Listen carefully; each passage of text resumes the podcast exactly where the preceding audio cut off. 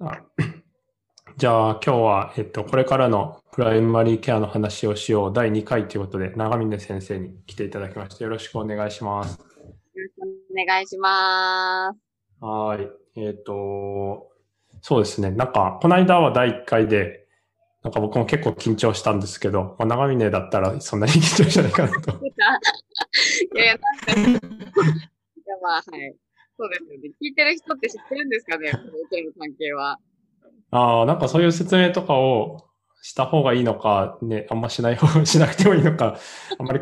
考えてないですけど、一応その初期研修とか後期研修は同じ病院で、まあ、僕が一個学年としては上だったっていう感じですよね。はい。あ、もう、はい、なんでも長く。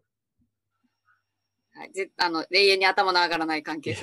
そんな、はいということですね。一応なんかあの、まあ、今後のプライマリーケアについてなんかどうなっていくのかなっていうのが、まあ結構みんなあんまりよくわかんないところもあるし、まあ日本のプライマリーケアってどうなっちゃうのかなっていうのが、まあ僕もね、いろんな人にどう思ってるか聞きたいということで、あの、まあなんとなくやっているっていうことなんですけど。で一応まずはその日本の社会全体がなんていうんですかね、まあ、少子高齢化になったりとか、あの、経済的にも、あの、縮小していくっていう中で、まあ、こう、今後、あの、社会がなんか10年、20年っていう中で、そのどうなっていくっていうのについては、なんかこう、どういうふうに考えてますかっていうのをまず聞きたいなと。まあもう2060年になったら、それこそ、生、生産年齢事項5人で、64人支えないといけないんで。まあ、これもまあしょうがない流れかもしれませんけど、来年の後半には後期高齢者の方たちの2割になりますよね。だから、まあ、多かれ、まあ、どどう考えても、最近、私、その訪問診療やることが多いので、その月に2回、あの結構安定した方にもあの訪問することもあるんですってなれば、まあ当然、その医療にかかるう頻度みたいなものは減ってかざるを得ないのかなというふうに思ってます。うん、ありがとうございます。あれ、なんか音が大丈夫ですかちょっと皆さん聞こえます？なんか少し途切れたりとかするけど、大丈夫かな？途切れます？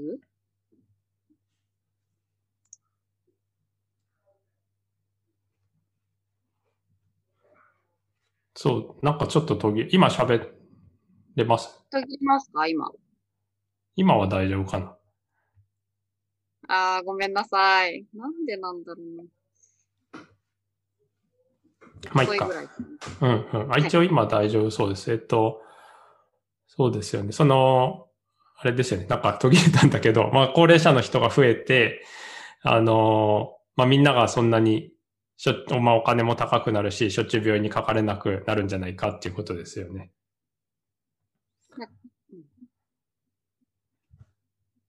そうですよね。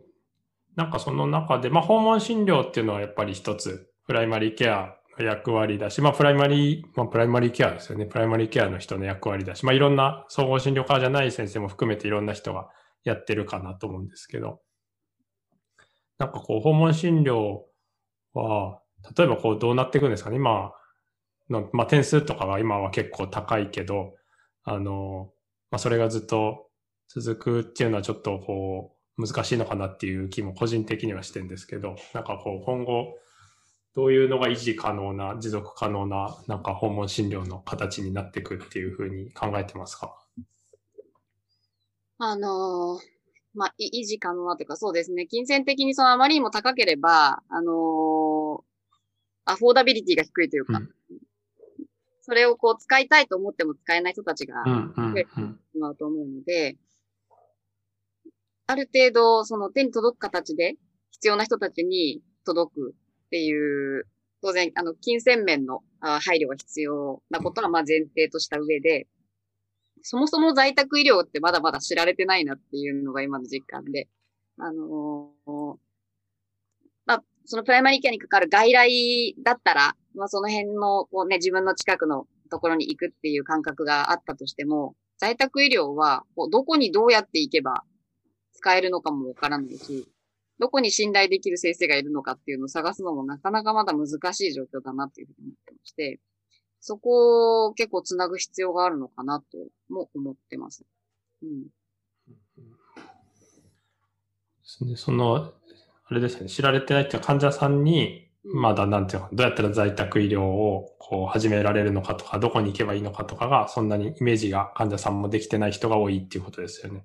ですです。だからそもそも医者の間でもというか、あの医療者も、うん、ああ、なるほどね。病院で勤務してたりとか、あの大学病院でしてたりとか、やっぱり全然在宅医療でどんなことができるのか、どこのレベルまでできるのかっていうのを知らないから、あの、いや、このレベルだったらもう退院できます。その在宅でどんどん流してもらって大丈夫ですよっていうレベルでも、だいぶその病院で抱えてるなっていう部分多いなと思って、そのあたりは結構まだもう全然移行できるなっていうのは思います、ね。なるほどね。なんかその、なんていうんですかね。結構こう我々の、なんていうんですかね。中だとこうやってるじゃないですか。在宅をやってて。で、まあやってるとやってる人たちと会ったりとか、病院の人とかともやってると連携するから、なんかこう昔よりは僕の印象だとその知られてたりとか、こう病院の先生も流してくれる人も増えてるのかなっていうイメージで、まあ僕の診療セッティングだとっていう感じなんですけど、そのまだまだ、なんていうかそこ、そんなに伝わってない人もいっぱいいそうっていうことですよね、今の話だと。うん。え、その横市とかどうなんですかね？その、つい最近、それこそあの、元医療的ケア児っていうんですかね？はいはいはいはい、はい、の、まあもともとはその生育医療センターでカバーされてたけれども、やっぱり、ある意味卒業してしまって、うんうん、で、卒業すると、今度はその例えば生育の中の一つの科で見てたっていう人が、大学病院の5つの科が、例えば膠原病が見てます、えー、小児科が見てます。すごいね。なんたらかが見てますみたいな感じで、そのどこが主科だみたいな状態でやっぱフォローされてるっていうことが結構あって、で、それがたまたままあ今回送信に流れ着いてきたので、その、送信の先生たちが、この状態で返せるのかどうかみたいな、いや、在宅の先生がいればいけるのかどうかみたいなのを結構悩んでて、で、いや、それ全然いいける？その、信頼できる先生たちさえいれば、あの、いけるっていう状況がある中で、やっぱりそれがその中から見えないので、顔の見える関係性を、まあ、まず医者同士、医療者同士で作りつつ、あとはやっぱご家族も医療的ケア児の方たちのご家族の場合、やっぱりもう何十年も。そうですね、そうですね。うん、あの、医療との関わりがあって、まあ、酸いも甘いもというか、いろんな意味でその医療を知ってらっしゃるので、あのー、こう、い、なんていうかな。本当に信頼できる方たちを見分ける目もしっかり持ってらっしゃる。だからそういう意味でも、その、例えば大学病院から退院する際には、しっかりその在宅の先生たちも可能であれば一緒に来てもらって、病院での状況とか、あの、病院の医療者と在宅の医療者がしっかり顔も、あの、見える関係ができてるんだっていうのを、ご家族とご本人さんにも見た、見てもらった上で在宅に返す。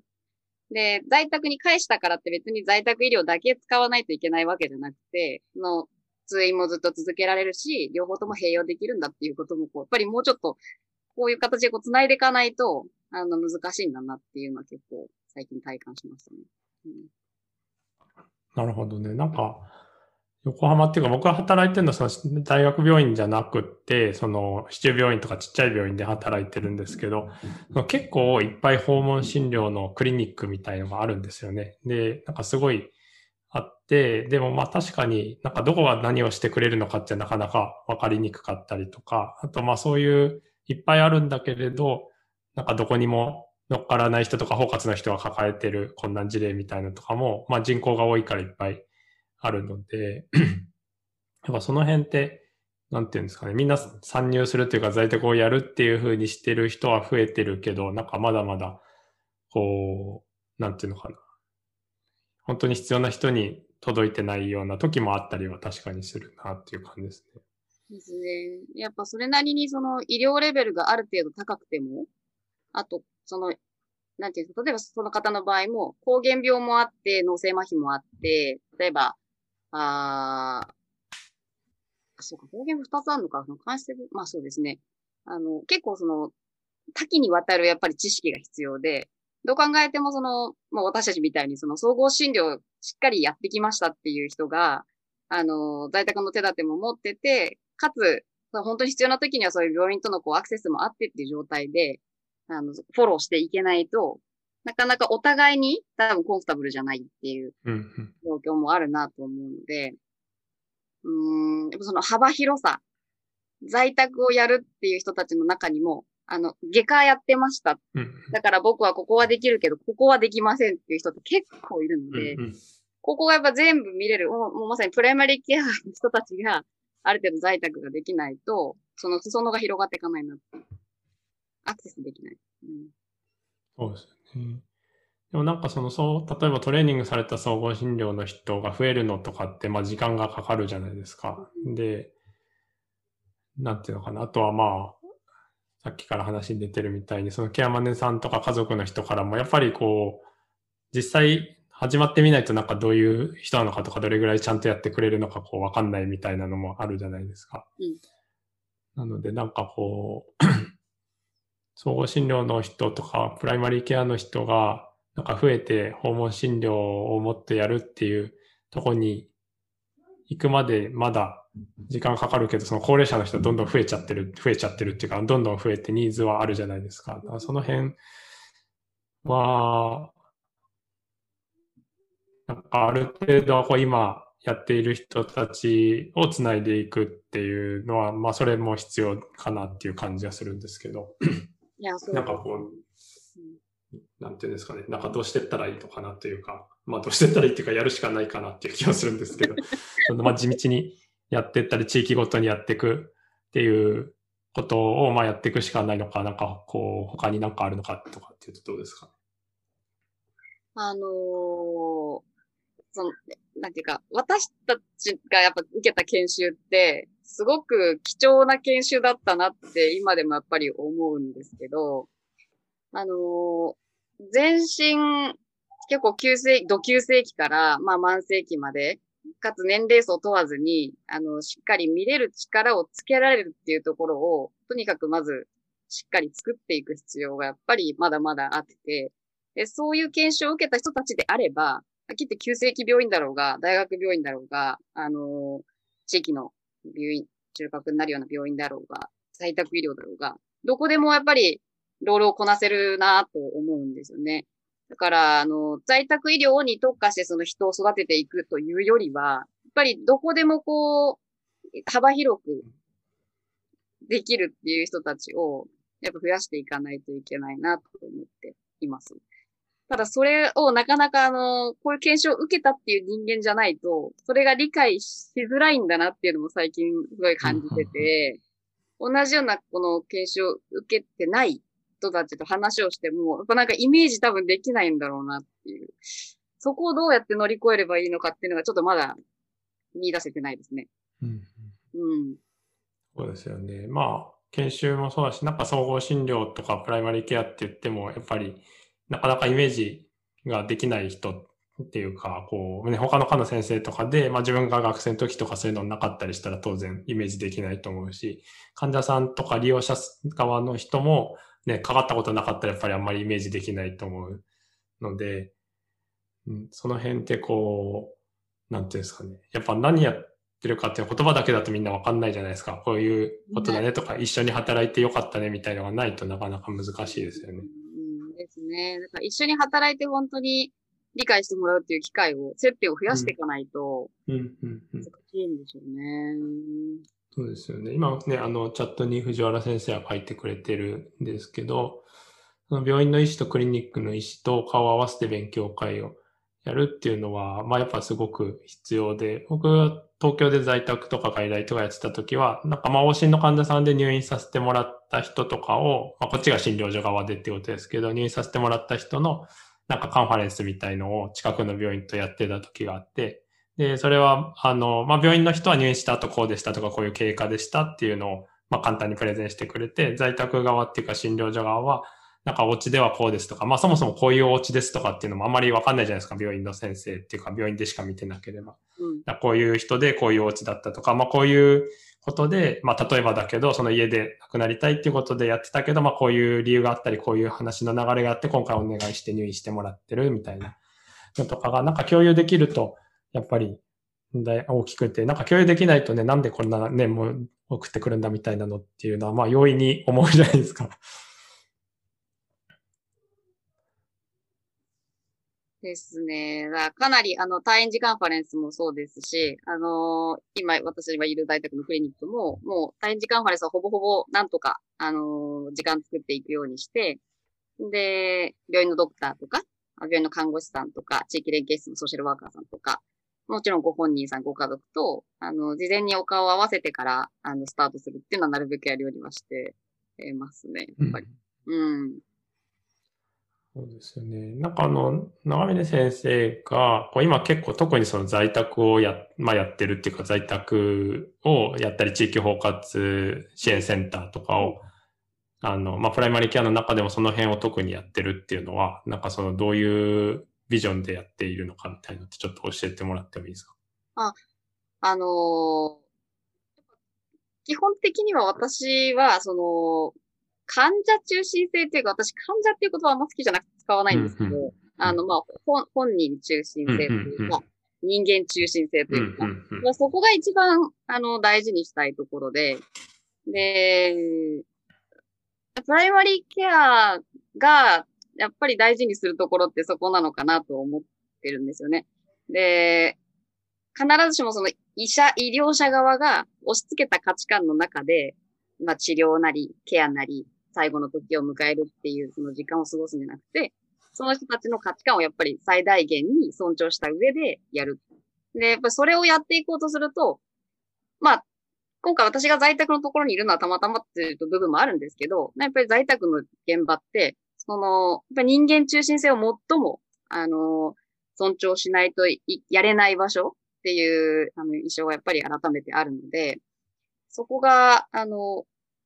やっていてすごくやりがいも当然ありますし、こういう場所で医療者を育てていくっていうのも、すごく大事だなと感じてはいますね。で、地域包括支援センターとのコラボっていうのは、あのー、地域包括支援センターって、社会福祉士さんとか、あケアマネさん、主任ケアマネさんとか、保健師さんとか、いいわゆるその人たちのこう生活を、生活面から支える、医療面とかじゃなくて、生活面から支える方たちが中心になってやってくださっているところで、で、生活の視点っていうのをすごく持ってらっしゃるので、私たちがこう学んでこないような福祉の視点っていうのをすごく持ってる。で、彼女、彼らが、あ利用者さんに対して、えー、こう、対峙するアプローチを、私たちがこう一緒に学ばせていただくことで、あの、医療者として、あ、そうか、そこを大事にしないといけなかったんだとか、あ、こういうアプローチもあるのねっていう、その制度的な面も含めて、やっぱり学びに私たちも当然なりますし、向こうからしても、あのー、体調を崩した時にどうしたらいいかっていうのはやっぱりすごく困るところなので、あの、医療者とその地域包括支援センターみたいなものが一緒にやることによって、一体その地域にどういうメリットがあるのかっていうのを、もう少し見出したいなって言って、えー、やらせてもらってる感じです。ありがとうございます。地域包括に医師がいるとか医療者の人がいるっていうのって、なんかこう事例としては結構あるんですか？それともこうあんまりないっていう感じなんですか？あの、地域包括支援センターって、その、うんと、直下、直営型と、うんうん、あの、委託のやつがありますよね。あるじゃないですか。で、まあ、直営は当然市町村がやってるんで、うんうん、なんですけど、委託型に関しては、えっ、と、医療法人が受託してる場合っていうのがごくたまに、うんうん、まあ、ごく、うん、まあ、大抵は社会福祉法人なんですよね。うんうん、社会福祉法人が受託してやってて、で、医療法人の中で、ソーシャルワーカーさんとか、主任ケアマネさんとか集められるところだったら、一応受けようと思えば受けれるんですね。だけど、まあ、あのー、今のうちの地域もそうなんですけど、その受託をする法人自体がやっぱりどんどん高齢化してしまって、その受け先がないっていう状況が、結局今の高齢化社会が進んでいくと、多分どこでも起きてくるはずなんですよね。特に、あのー、人口規模が少ないところであればあるほど。でそうすると、今、その私たちがやってる取り組みは、まあ、本当に手探りしながらですけど、あの、二つの法人がつまり訪問看護とか、えっ、と、小小規模多機能とかをやっている法人がメインで受託をして、人を、あの医療法人である私たちの在宅医療メインでやってる医療法人からも出して、一緒に、あの、地域包括をする。そうすると、当然福祉の目も入るし、医療の目も入るので、両方からのそのスタッフが入ってるっていう意味合いで、ディスカッションも当然しやすいですし、あの、訪問診療の必要性があるのか、その意見書書いてもらわなきゃいけないっていう時にも、私たちもすぐにあのサポートできるっていうのもあって、まあそういう形も一つ今後模索していってもいいのかなと思ってやってるっていう感じですね。確かにね。それ面白いですね。あんまり二つの法人がっていうのって多分、あんま僕は聞いたことがそんなにないなと思うし、なんかあの、結構、なんていうんですかね。まあそういうふうな一個の法人で、まあ、地域で委託されてやってるけど、あの、医療とか、まあ、特に医者は別っていうか、訪問診療は別に頼むとかっていうのがやっぱ多くて、で、ね、なんかこう頼みやすい先生と頼みにくい先生がいるとか、まあそういうのが地域ごとにあるかなと思うんですけど。別になんだろう、そのうちの法人が全部、あの患者さん全部持っていくとか、そういうこと、うん気持ちは全くなくて、うん、それはあの、えっと、委託事業であれ、それはやっぱ行政の仕事なので、その公的な仕事として、当然助言が必要であれば助言はしますから、その他のところに在宅をお願いしてももちろんいいし、あの、意見書をやっぱり書いてもらうとか、あの、理解が進むっていう意味で私たちもやりやすいので、うんうん、事業活の人たちも当然頼みやすくはあると思うんですけど、うんうん。まあ一応その公的な立場でっていう。そうですよね。まあそりゃそうです。これね、いいの先生かな書いてくれてますけどね、そのデスカンファレンスとか関係者会議で自分が気づかなかった価値観を教えてもらうってのはすごく多いですよね。そうですね。ホスピスとかも関わると、本当に、あれでよかったのかなと思いながら、ご家族とかとも一緒に教えてもらうことがやっぱり多いです。うんうんうんで、なんかあの、僕とか長峰先生、あの、離島の、沖縄の離島の診療所の、まあ、医師一人、看護師さん一人みたいなところにあの、ふにしてた時期がそれぞれあったんですけど、なんかその都会でやってると、こう、やっぱよりいろんなバックグラウンドの人がいるっていうか、なんかこう、島の人でこう何年かいると、まあその、それもちろんそれぞれなんですけど、なんか大体やっぱりこう、ある程度、その同じ地域に住んでるし、価値観みたいのって、なんかこう、比較的ね、なんか島を出たくないとかって言われたら、まあそうかなっていうのって分かったりするけど、こう東京とか横浜とかだと本当になんかいろんなとこから来てるいろんな人がいて、まあみんななんか考え方とか家族構成とかも、あの、すごくいろいろじゃないですか。だからそういうのって、なんかより、なんていうんですかね、その本人中心にするというか、本人がどう解釈してるかみたいのを、なんかその、昭和の時だとこう、結構まあこういう感じかなっていうのは僕らも一緒に住んでたりするので、なんか大体、まあなんとなくわかるみたいなのがあるけど、まあやっぱより言語化したりとか、よりいろんな人に話を聞いたりしないと、こう、こっちが思ってるようなこととはもう全然違う価値観で動いてることもいっぱいあるじゃないですか。まあ、そういうのが面白いし、まあ難しいとこかなっていう感じはします。うん。やっぱその一緒にやっていく多職種の中でも、その、あそうですね。うん、同じですよね。なんかその、もちろんご家族とかご本人の価値観もそうだし、それを尊重するにあたって、多職種がそれを同じように尊重しようと思ってるかどうかみたいなところが、結構なんか調整ポイントあるなって 思った時もあります。うん。そうですよね。なんか、デリ島だとね、その多職種の人も、まあ、大体その決まってるじゃないですか。ケアマネさん一人とか二人とか、その、ヘルパーさんも大体こうみんな知ってる人みたいな感じだけど、やっぱ事業所がいっぱいあったりすると、まあ、それぞれなんかちょっと違う考え方で動いてたりとか、普段ね、その違うスタイルでやってたりするので、やっぱそれがこう、こっちがこうでしょって決めて動いちゃうとちょっと違うみたいなのはありますよね。でもなんかここ10年ぐらいで、その自分のいいみたいなものを、その押し付けるっていうタイプの人は、その在宅の、あの、うん、領域ではだいぶ少なくなってきたなと思って、あの、病院とかだと、やっぱりまだまだその、病院の中って結構こう管理するじゃないですか。中にいる患者さんを。だから、その、その人が、なんていうか、その人生の中の点としてそこにいるっていう感覚をあまり持っていなくて、で、この人が今ここにいるその人をこう管理して、もうとにかく直したら早く出すっていうイメージでやってるから、これはいいこと、これは悪いことっていう価値観をすごく明確に病院で働いてる人たちって持ってると思うんですよね。知らず知らずのうちに。で、それをそのまま、その病院から経験して在宅に来ると、同じように、お家なのにもかかわらず、いや、その、食べちゃダメですとか、糖尿なのになんでこんなの食べるんですかとか、っていうのをこう簡単に言っちゃうみたいな人が結構10年前多かったかなと思うんですけど、今は比較的ゼロじゃない。もちろん。ゼロじゃないんだけど、あのー、減ったなっていう感覚はありますね。うんそうですね。特にまあそういうことにやりがいがあったりとか、そういうのをやりたい人が在宅に来てるとかね、そういうところもあのあるし、まあなんかだいぶ在宅に関わってる人の中では、その話し合ったりみんなでこう相談して決めていくとか、患者さんっていうか本人の言うことを尊重してっていうのは、あの昔よりスタンダードになってきてるっていう感じはしますよね。うんうんうん、ただなんかまだまだ、あのー、最近ちょっとこう課題だなって思ってるのは、あの、介護施設、ね、ああ、そうですね。介護施設確かに。あすごくいいところは本当に素晴らしくやってるんですけど、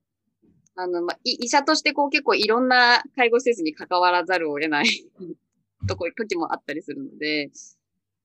あなんかやっぱりここに私の親は入れたくないとか、自分だったら入りたくないなっていうところはやっぱりいっぱいあるなと思って、介護職の方たちの方が当然その、いろんな意味で利用者さんたちと関わる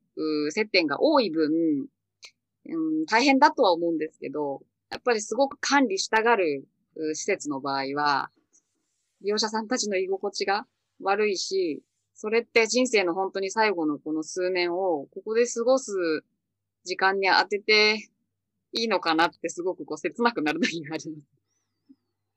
そうね、確かに介護して。なんか僕は今どっちかっていうと中小の病院で、まあそういうところから送られてくる方とかがいるっていう感じで、で、なんか結構その施設によってばらつきがあって、なんかこう、まあ調子が悪いっていうので来たけど、まあこういろいろお話ししたって、まあこれは施設で見れますって言って帰る時も帰るっていうか、じゃあ施設で見ていきますねっていう感じで話がまとまる時もあるし、なんかこう入院してもそんなにやれることがないっていう時でもなんかもうとにかく何としても入院させてほしいみたいな時もあったりとか。で、まあそれはその連れてきているその日の当番の人がどうこうっていうよりはなんかもう入院する体で向こうから来てますみたいな時もあるし。っていうのと、あと結構その食卓のお医者さんがなんかこうやっぱスタンスがいろいろで、そのすぐ見に来れないとかですね、なんかこう、なんていうか連絡は受けて、それで指示をして、あ、じゃあこう、診察に直接来るわけでないんだけど、こう、病院に行ってとか、なんか薬を出してとかって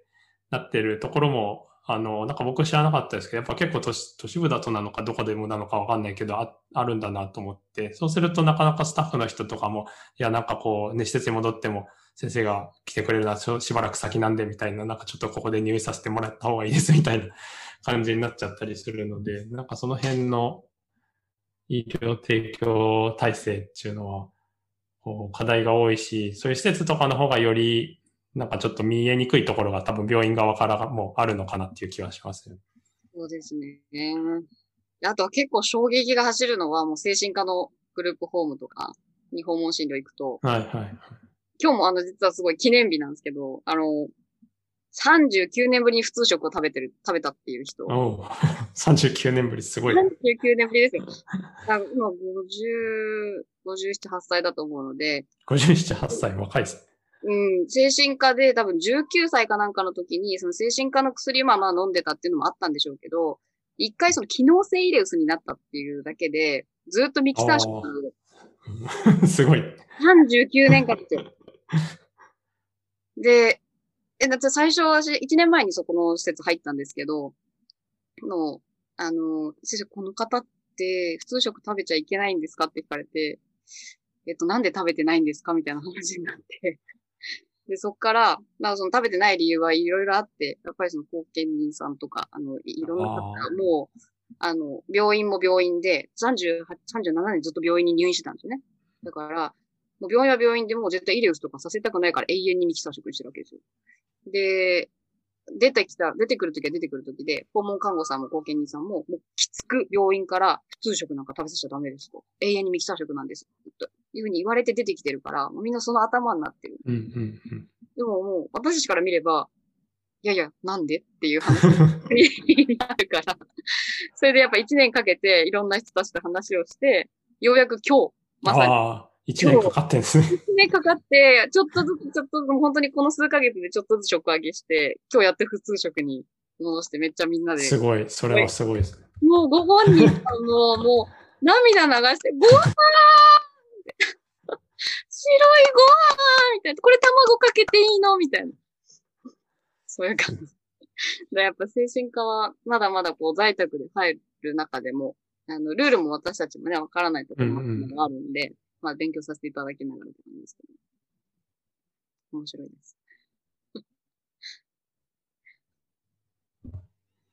ああ、それはいい仕事してます。なんだ結構現状の話が長くなっちゃったんですけど、まあ、この今後の、あ、いいですね。プライマリーケアっていうのが、まあ、どういう役割を果たしていくのがいいのかっていう、こう、日本の、まあ、プライマリーケア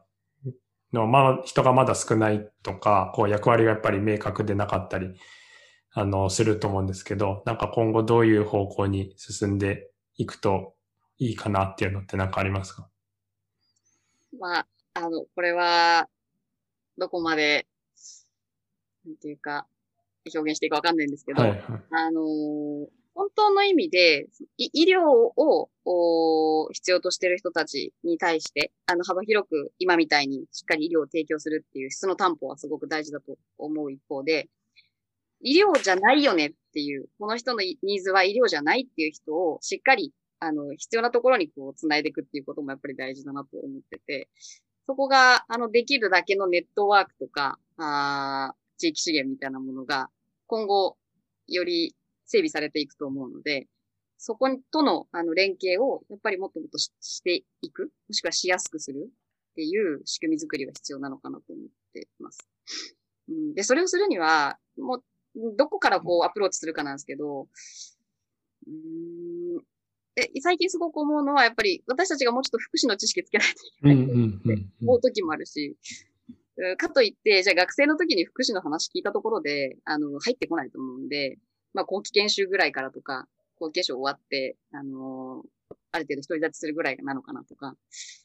そのあたりで、人、人をちゃんと捉えていくにあたっては、医療だけでその人のウェルビーイングが保てないから、やっぱそのウェルビーイングを最大化するための、えっ、ー、と、視点を、プライマリーケアはより持って、あの、対峙する必要があるのかなと思ってて。そうですよね。なんか結構、でもその特に、なんていうのかな、初期研修とか後期研修の始めぐらいとかって、なんかその医療じゃないことがプロブレムの患者さん、なんか医療じゃないことがメインの人みたいのがこう来ると、こう自分の仕事ではないみたいな、なんかこう、やっぱそういう風になっちゃうっていうのがまああるじゃないですか。で、まあなんだかんだやって3年目、4年目とかやっていくと、なんかだんだん、あのそれがね、なんていうかな、むしろ面白いとかっていう人もいて、まあ面白いっていう人は向いてるのかもっていう気もするんですけど、なんかこうその辺を、なんていうのかな。なんかそれも仕事の一部だとか、まあそういうのもあるよっていうのを、なんかこう、どうやって伝えていくとか、その、まあ学生とか研修医とかに、なかなか、まあ見てもらうっていうのが一番いいかなと思うんですけど、やっぱ結構最初なんかうわっていう感じになるじゃないですか。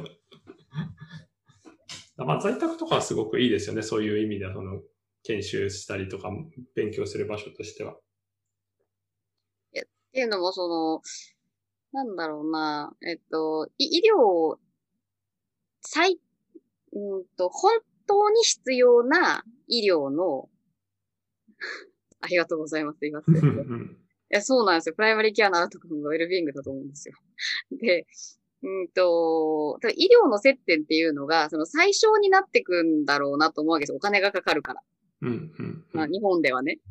まあ、NHS とかだったらちょっと違うんでしょうけど。でも、あのー、さっき言ったみたいに、その高齢者の人たちの医療費の負担が、自己負担が2割になっていったら、当然来れなくなってきちゃうんで、そしたらより安価で、でもその人たちの、おウェルビーイングを保つための何らかの仕組みにこう流していかないといけなくなっちゃうんで、私たちはその最低限の医療の側面から、人のその生活を支えるっていうところは当然ずっとやり続けるんだけれども、あの、医療の側面じゃないけど、今は医療に来てるっていう部分は、やっぱりもっともっとこう話していかないといけないと思うので、そこがね、その今のその民間事業者をメインでやっているその日本の医療体制の中で、どうやってうまく移行していくんだろうなっていうのが結構、ちょっと課題なんですけど。うん。うん、あれですかね、そのタスクシェアリングみたいなとか、他の職種の権限がもっとこう増えるとかっていう方向にも行く感じですかね。え、権限、なんかわかんないですけど、ナースプラクティショナーなんじゃないけど、なんか処方とか、まあ、もっとその、あの、訪問診療とかも、法官さんが、まあ、なんか実質結構法官さんがやってるみたいな時もあるじゃないですか、その法官とかは特に。だそういうので、まあ、法官も医療になっちゃうけど、まあ、ヘルパーさんとか法官さんとかがもっとメインでやってくれるというか、なんかより、あの、ウェルビーイングを広げる、重視するみたいな感じのケアをやる人たちとか、まあ福祉の人たちのできることとか活躍の場所がなんかもっと広がった方が流しやすいのかなと思って、今やっぱりなんか形上は医者の指示をなんか、き、なんていうの、指示を待ってますっていう風になっちゃうじゃないですか。でもその、その領域を知らない医者に、指示を出させない方がいいよって言うんですよね。だからその、何でもかんでも、その指示書を医者が書くっていうことになってるけど、どう考えてもその領域の人たちの方が知ってるわけで、むしろ指示書く必要あるのかなっていう。なんか最後の最後必ずここに責任が来るっていうね、この仕組みが、うん、なかなかね、その主体性を引き出すっていう意味では難しいですよね。うんうんうん。そうですよね。確かに。なんかどうしても待ってるっていうふうに、まあ、人にはよるけど、待ってる感じになっちゃったり、なんか言われたからやってますっていうふうになっちゃう時もあるじゃないですか。うん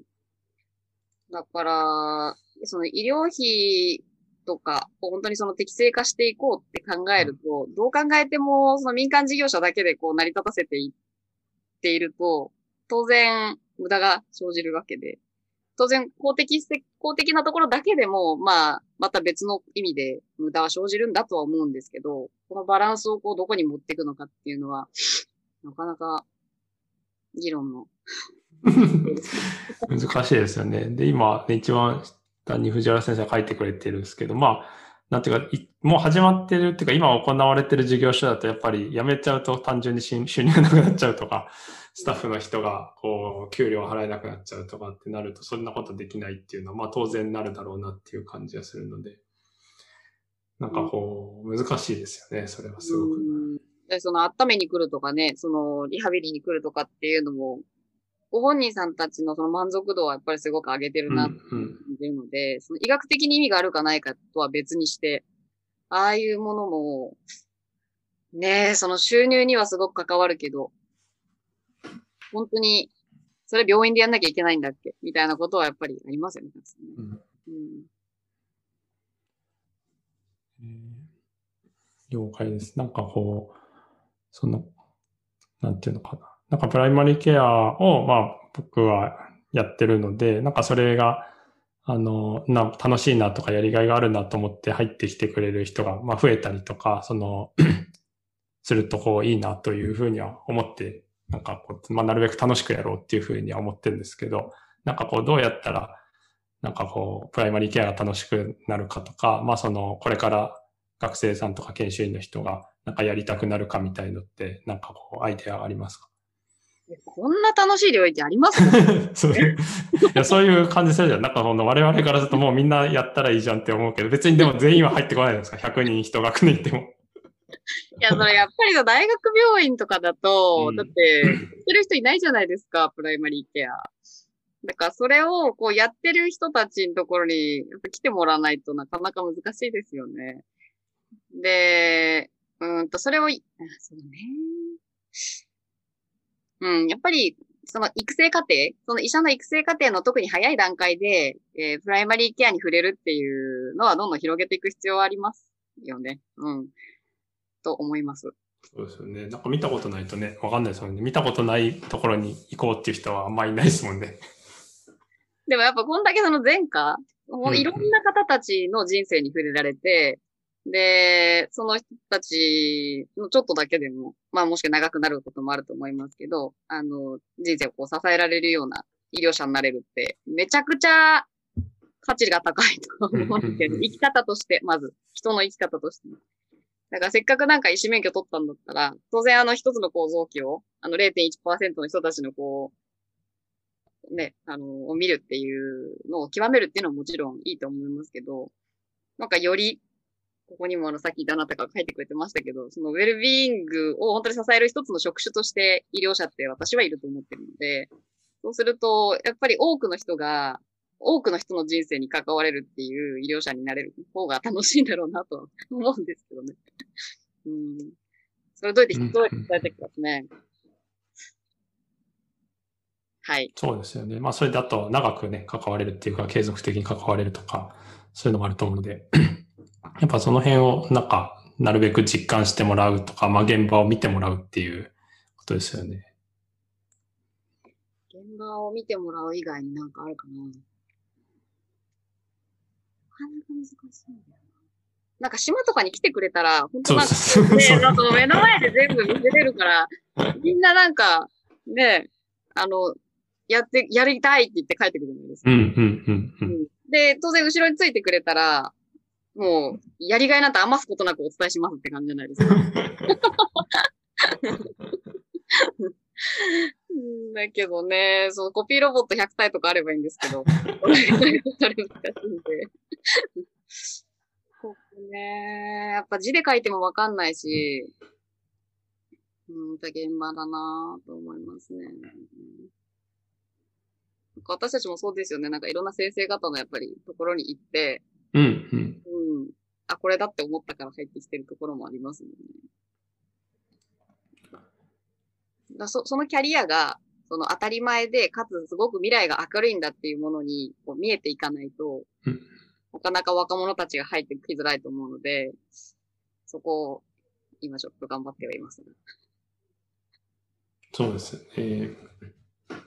まあでもやっぱり、ね、楽しくやるっていうのはすごく大事だなと、どなたかも書いてくれてましたけど、まあ我々がこう楽しくやってるよっていうのを、まあ感じてもらうあ、なんかあの人たち楽しそうなことやってんなみたいな雰囲気がね、あの、伝わるっていうのはやっぱり一つかなと思うので。うん。で、あとはだからそのプライマリーケアやってるかっこいいっていうか、あ、それすごいじゃんっていう風に、やっぱりその医療界の中で、なっていかないと、うんうんうん、その神の手がすごいっていうのは、それはもちろんそう思うんですけど、そうじゃなくて、いろんな科見れて、こんだけいろんな人たちのあの、医療をやってるっていうこと自体も、私すごいことだと思うので、そこに対するリスペクトみたいなものが上がる戦略を考えなきゃいけないなと思って。そうですよね。まあその他の、他のローテーションとかしたときに、あ、なんかプライマリーケア行くって言っても、あ、それいいねとかみんなが言ってくれるとか、そういうことですよね。うんうんうん。ですね。あ、なるほど。設立主意書。えー、あ、なるほど、なるほど。PCFM ネットワークですね。そうですね。来てもらったらわかりますよね。うん、確かにそういうのはすごく大事だし、やっぱ大学病院の中だと、こうあんまり、あ、こういうことは全然見たことなかったですっていうのは、やっぱ診療所とかね、小さい病院とかでやってるとこに来てもらうとみんな学生さんは言うので、やっぱまあそういうのを見たことあって、で、まあ、プライマリーケアに進まないにしても、他の科に行くにしてもそういうの見たことあるとかね、あ、こういうことやってんだっていうのは、やっぱ知ってもらうっていうのはすごく大事かなっていう感じですよね。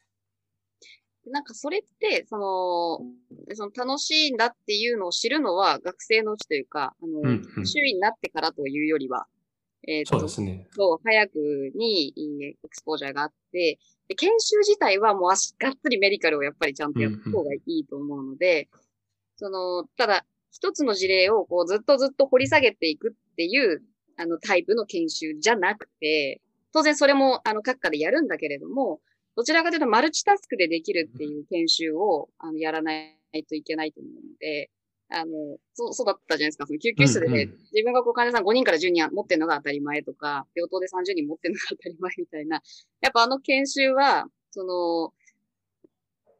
バーッと今あるタスクを、もしくはプログラムリストを、優先順位をガッとそのうちにこう、一瞬でこう立てて、今日何からやるっていうのを、当たり前にこうやる。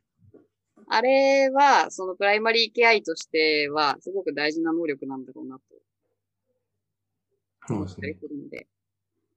じゃあ、長峰がこう中部病院を30件ぐらい全国に建てるっていうことです。いや、い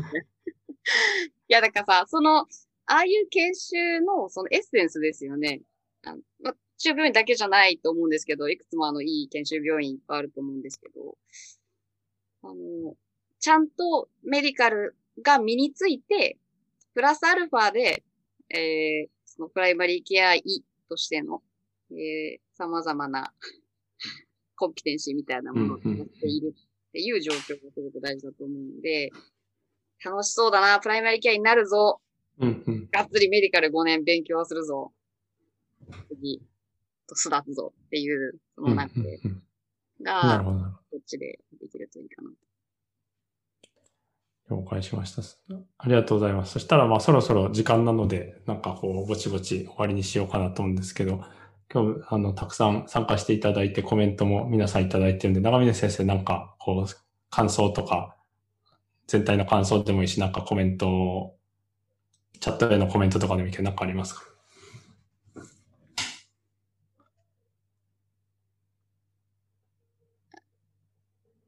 ああ、なるほど。子供たちも確かにそうですね。自治医大の夏休み研修絶対楽しいですよね。あれ、ほんと羨ましかったですもんね。来てくれてましたよね、島にも。うんうんうん。そうですね、来てましたね。あと、地域枠の人とかもね、夏休み来たりとか。うんうんうんうん。大学と市中病院での総合診療の違いを感じてもらう。フィールドによって、ああ、それ大事ですよね。うん。いや、そうなんですよ。なんかこう、私大学病院に2020年かななんかかなんかに戻っ、戻って初めて 働いたんですけど。今の人生でね、医者人生で大学病院で働いたことないんで。働いてみたら、あえっと、その留学してたりとか、海外行ったり、あね、公衆衛生のことやってたので、えっと、最初のその島が終わった後、がっつり臨床ってあんまりちゃんとやってなかったんですけど、あの、まあ、5年間あそこまでしっかりやってたら、やっぱいきなりポンと8年ぶりだったかなそんなことないか。6、7年ぶりに多分病棟みたいな業務やったんですけど、全然なんか、初日だけビビってたけど、2日目からもう普通に戻ってるみたいな感じで。三つ子の魂じゃないんですけど、ああいう研修ってやっぱすごい大事だったなと。で逆に言うと、島にポンって送られてもまあ別にできるし、在宅いきなりやれって言われてもまあ当然あの、元末の思いっきり重症から、うんうん、あの、軽症の、軽症というか、いろんなその社会的に難しいっていうものから、まあいろんなケース当然対応できるし、大学病院でポンっていきなり ICU ケース見てって言われても、まあまあやれないこともないっていう。なんかその、まあ当然本はバーっといろいろ開けますけど、あのー、なんだろう、自己学習ができ、ああ、なるほどね。うんうん、そう、自己学習ができ、いろんなその、フィールドなり、シチュエーションでも、それなりに、ある程度役割をこなせるっていう医者を、やっぱり、目指すべきなのかなって思って。で、それをするには、メディカルがっつり、社会的な制度とか、福祉を、その次のステップとしてしっかり学び、多職種の人たちの役割をしっかり学び、で、やれないと、今後よりの中では必要とされる医者にはなれないのかなって。やっぱ医者も選ばれると思う、選ばれるなとすごく思う、選ばれない医者になるぐらいだったら、その選ばれる医者になるには、いろんな人がどういう人生を送ってるのか どういう、あの、主観でどんなことを考えてるのかっていうのが理解できるようになる必要があるのかなと思いますね。なんか、あんまりまとまりないですけど。いやいやいや。先生どう思う？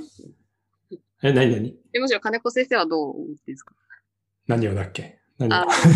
どういうふうに、そのプライマリーケアみたいなものを、ある程度、この、これになりたいっていうところに入れるとか、その領域の人を増やすにはどうするかってどう考えてるそうですね。いや、やっぱでも卒前はすごく大事だなと思って、なんか結構、週とかで初めて見ますみたいな感じだと、まあなかなか、あ来て面白かったけど、なんか僕も整形外科に入るって決まってますんで、みたいな感じの人っていっぱいいるじゃないですか。なので、やっぱまあ卒前で見たことあるとか、あの、で、結構、その、1回とか2回じゃなくて、本当はなんか毎年ね、その例えば毎年夏休み行くとか、あの、まあ、授業の中がいいと思うんですけど、まあ、夏休みだけじゃなくて、その、同じ地域とかにこう毎年行くとか、な1年生の時はなんかそこの民生委員さんみたいな人と一緒に街を歩くとかみたいのから始まって、で、毎年同じ地域に行って、で、なんか5、6年生の時はそこの診療所とかね、保健師さんとかと一緒にチームでなんかやるとか、まあ、なかなかなんか別に日本でそこまでやってるとこがあるかわかんないですけど、なんかそういうのがあると、あの、だいぶイメージが湧くかなと思うので、っていうのが一個ですよね。だからまあ卒前の教育っていうかエクスポージャーがあった方がいいし、まあその質がやっぱり結構大事かなと思って、今ね、地域医療実習とかも結構いろいろだったりはすると思うんで、なんかこう、あの、行った先にかなり寄ってる部分もあるかなと思うので、まあそういうのを、あの、まあ、関わってくれてる先生たちと一緒に、まあそれがより良いものになるようにするみたいなのと、あとはその、さっき長見が言ってたけど、自己学習みたいなやっぱすごく大事で、なんかこう、結構、まあ僕が最近接する初期研修医とか後期研修医の先生って、なんていうんですかね。なんかあんまり、こう、どういうふうに勉強していったらいいかっていうのはわかんないというか、なんかこう、なんていうのかな。こう、この時はこうだったっていう、なんか記憶はあってそれでやってるけど、そのちょっと違ったらどうするのかとか、なんかこう、あの、ちょっと違うとか自分の経験にないシチュエーションだった時に、なんか何でどうやって決めたらいいのかとか、あとはまあそもそも、なんていうかな、前こうだったからこうしてるけどっていうことはあるんだけど、前こうだった時になんでそうしたかっていうのはまあ教えてもらってないとか、なんか、なんていうか、勉強の仕方みたいので、なんか結構まだまだ伝わってないというか、それを上の先生たちも伝えてないっていうシチュエーションがありそうだなっていう気はするので、だからそれをこう自分で、あの、魚の釣り方を学ぶみたいなことは、なんか、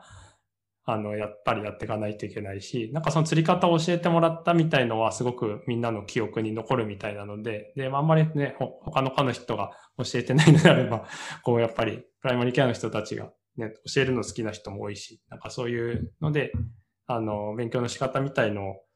教えていくっていうのは、まあ結構興味持ってもらうのに良いかなっていう気はします。ですね。うん。そうですね。まあちょっとなんかその今日は一プライマリーケア医的に、あの、話をしてみましたけど、うんうん、なんか、全体の総裁的会って意味では、うん、うん、やっぱり国がまあ目指してる方向だったり、あとはあの別に人口がどう動いていくかっていうところもこう見据えつつ、どう、どういう、どう考えたってプライマリーケアが増えていかないと、もう医療も支えられないし、当然在宅も支えられないと思うので、あのー、医療者とし医療者になっていく人たちを、当然アトラクティブにこう見せていく、見せながら増やしていくっていうことはしつつ、うん、まあ、政策性、政策システム的にも、しっかりそっちに人が、こう、動いていくっていうふうに、ぱりやっていかないといけない。うんうんうん、そうですね、そうですね。うん、ですね。そしてそこについてはあまり多くを語らないっていうことですね。えそういうわけじゃないんですけど、全然そういうわけで、ちょっとね、うん。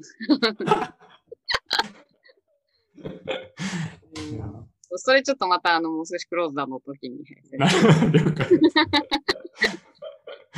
はい。じゃあ、一応今日は、はい。これ1時間くらいになっちゃったんで、ありがとうございます。すいません。遅い時間まで。いいえ、こちらこそ。はい。あ、ぜひ、あの、プライマリーケアを目指す人には公衆衛生を勉強していただきたいなと。ああ、そうですね。それは